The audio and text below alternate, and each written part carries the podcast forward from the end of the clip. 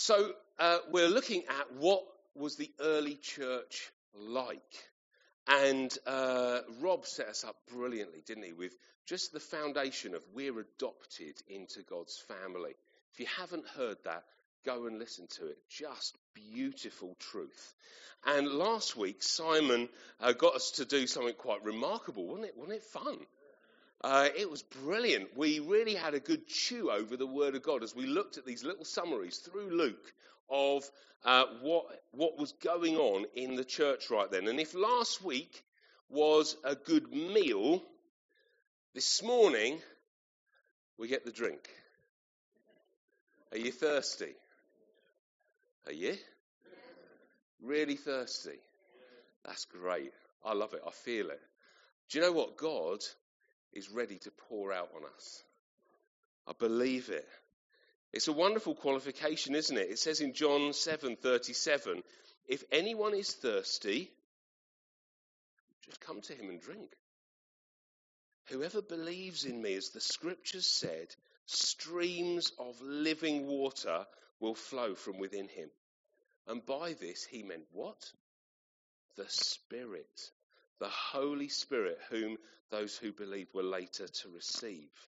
So it's wonderful. If you're thirsty, you can drink. If you drink, you receive. It goes in.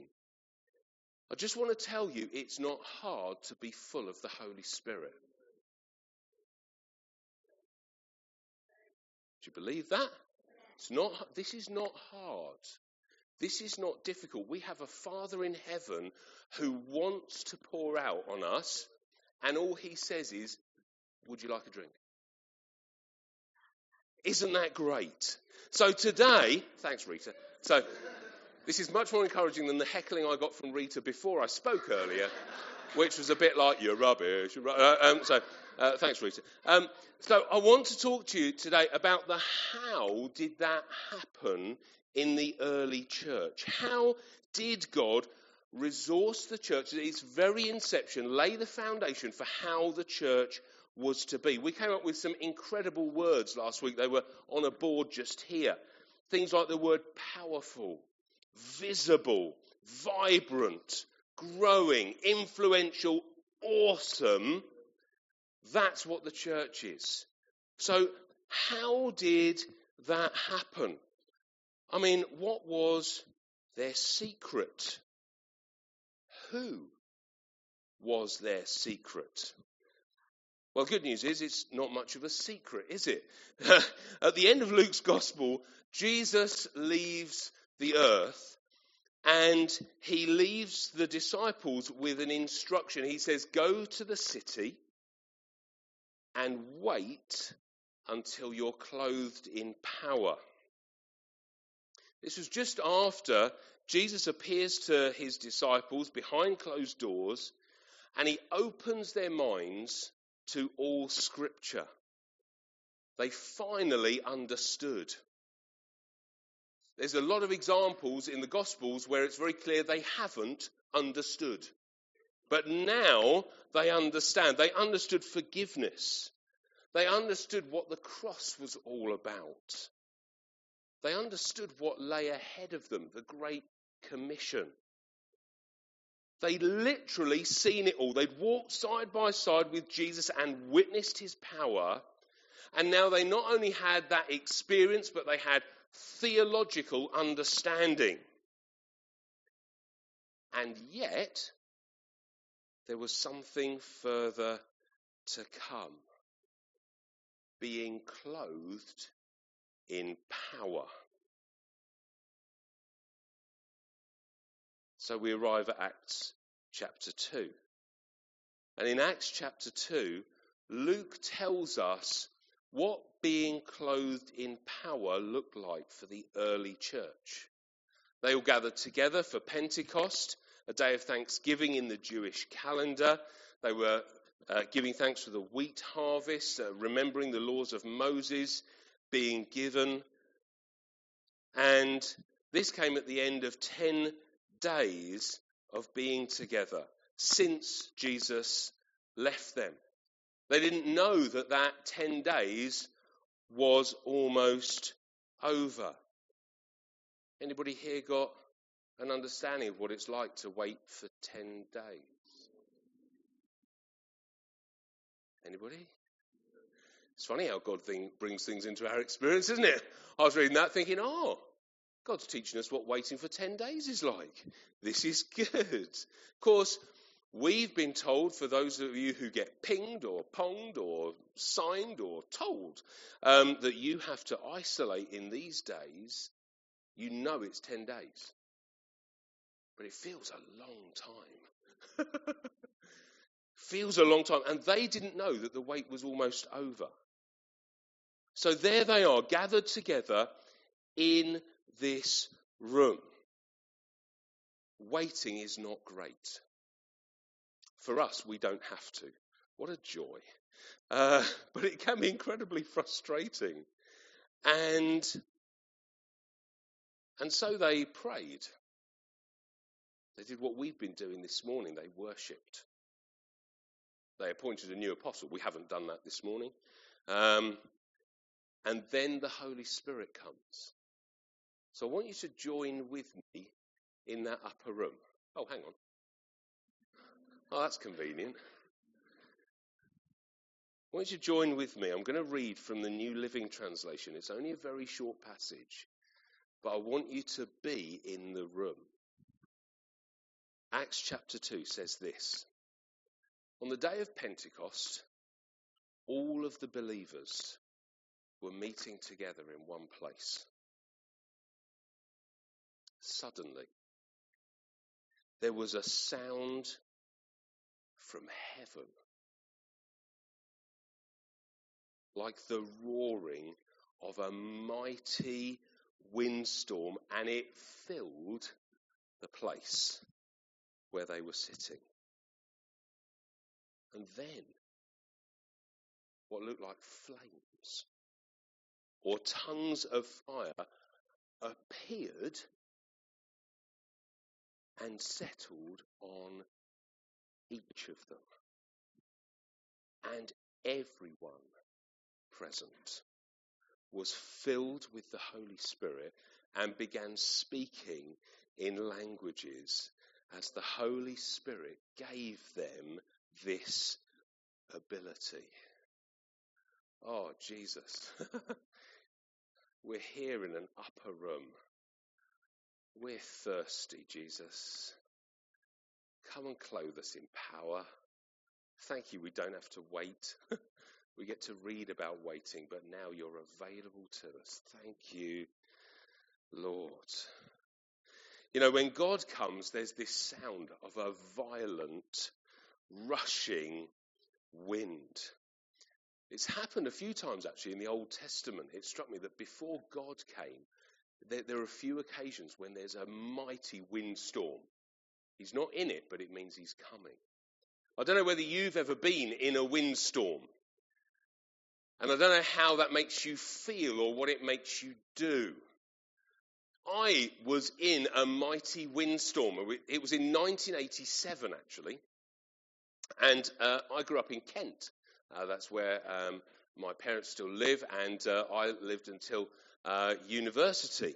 And in 1987, there was a very famous weather forecast. Poor, poor Michael Fish. Uh, bless him. Things that define you. And uh, he said very confidently, but don't worry, the hurricane won't hit us. And how wrong was he?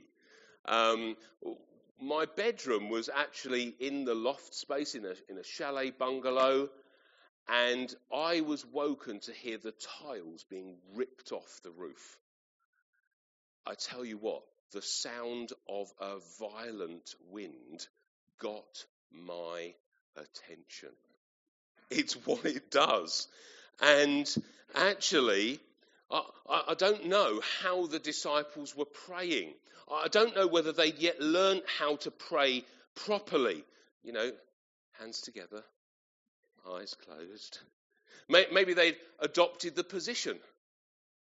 I don't know whether they'd worked on that yet. I bet you their eyes were open. I bet you when they hear that wind, they start to look around. What is going on. Do you know what? God wants us to be wide eyed and fully aware when He comes. This is not an occasion of, oh, just quietly hide away. God wants to show us things. He wants to open our minds to truth. He wants to speak life into us. And so he opens their eyes, having opened their eyes to scripture. Now he's opening their eyes to what the presence of God is like. And then with their eyes wide open, they see fire. Now fire right the way through the Old Testament is a symbol of the presence of God. You look at the, the burning or not burning bush, because it wasn't burning, but there was a fire. Moses sees the fire in this bush and is like, what's going on? It's God. It's his presence. He wants to speak. You see the people of Israel in Exodus 13 being led by the pillar of fire at night.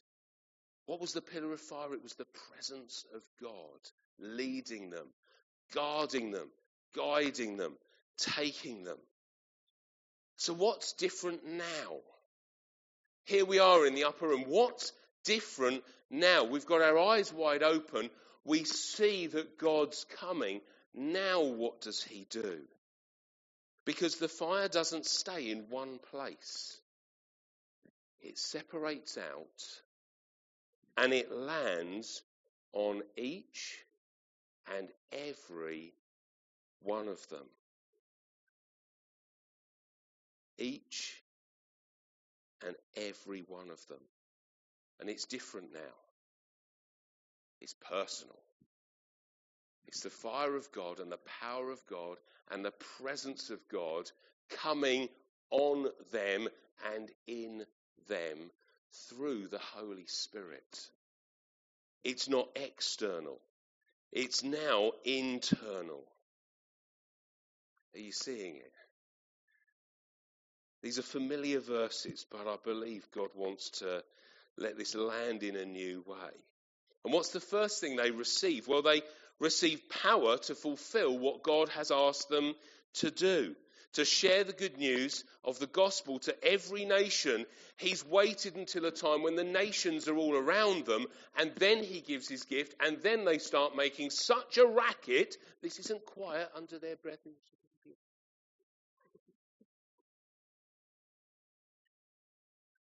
This is, oh my word, I can speak Arabic. What? I don't, what, I don't know what that feels like. Often when I open my mouth, nonsense comes out. I know what that feels like. I'm not sure what this feels. What's going on? And they are saying it so loudly that the people around are going, hey, these guys shouldn't know this. They're fishermen. They know fishing. They don't know my language. How come I can hear? And what are they saying when they're doing this? It's the gospel. This is God going, I want everyone. And so that's what comes out of their heart.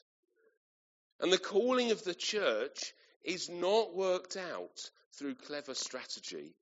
The calling on the church is worked out as the Holy Spirit equips us for what we need in the places that He's put us.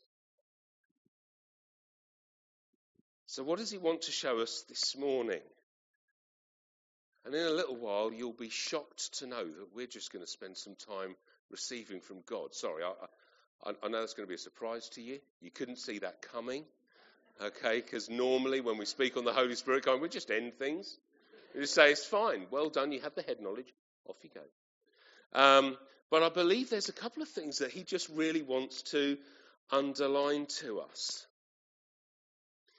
He wants you to understand, he wants us to understand that God really wants to fill you. Do you know that? This isn't something you have to persuade God about. He wants to fill you. That's his desire. Joel's really clear. I will pour my spirit out on all people. Anybody here not people? you're in. He wants to pour his spirit out on all people. And do you know that God does not serve half measures? In the bar of God, there is no half pint glass. Everything is brimmed or running over. God doesn't want to give you a sip. He wants to pour out his spirit on you. And it's promised to us all. So, firstly, God wants to do this. We're not trying to persuade God of something that he doesn't love to do. Second, and I just want to be really clear on this too, that this is not something we earn. And that's a really easy thing to say. But actually, the truth is sometimes I live as though I've got to earn something from God. Am I doing well this week? Will God answer my prayer? Will He be with me? That's not how the early church was. The early church knew that they could all receive, that this was not for a special few. And if you're a believer in Jesus, then this is your inheritance. In Luke 11, Luke says, Look, everyone who asks receives. He who seeks finds, to him who knocks, the door will be opened. Talks about fathers giving good gifts though they're evil. And then he says, So how much more will your Father in heaven give the Holy Spirit to those who what? Earn it. No? Who ask. Here's the threshold for receiving the Spirit of God. This is it. You need to ask. If you don't ask, you don't get. If you ask, your heavenly Father has good gifts to give you. And the very best gift is Himself. The very presence of God in the Holy Spirit living in you. And the third thing that I want to share is just very simply, you do know He's good, don't you? He's good. This verse says, How much more will your Father in heaven give the Holy Spirit to those who ask him? He's talking about giving good gifts. The Holy Spirit is good.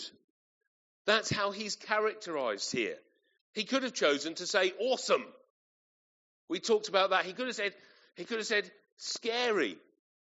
He could have said, he could have he said, he's good. And his gifts are good for you. They equip you and me to do every good thing that He asks us to do and gives us opportunity to do. This is how God equips us to live out our calling. Nobody here, please don't try to do it by yourself. That's just not what the, the early church, they had a source of power. It wasn't it helpful to hear from Simon to have that, that time span unfold to us to say, look, it's a few verses, but this was nine years. It's a couple of chapters, but this was the next 20 years. And over that period, they continued to drink deeply on the Spirit of God as they saw day after day, situation after situation, week after week, month after month, the kingdom of God advancing and the presence of the power of God being present with them. He's good each and every day in the small things. He cares about the details. Okay, you may not be performing miracles on a daily basis. On the other hand, you might. What's God got for you? Ask. Receive. The Holy Spirit equips us, and He is good.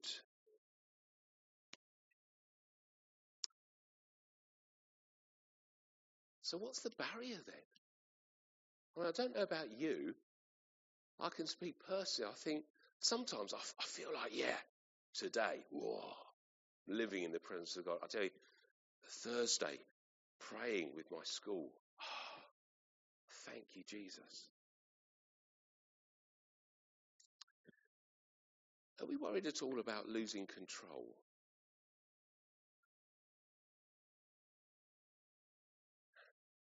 Can I just say that you're one of the most honest churches that I've.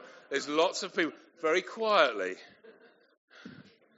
It's a real issue for us, isn't it? What if we lose control?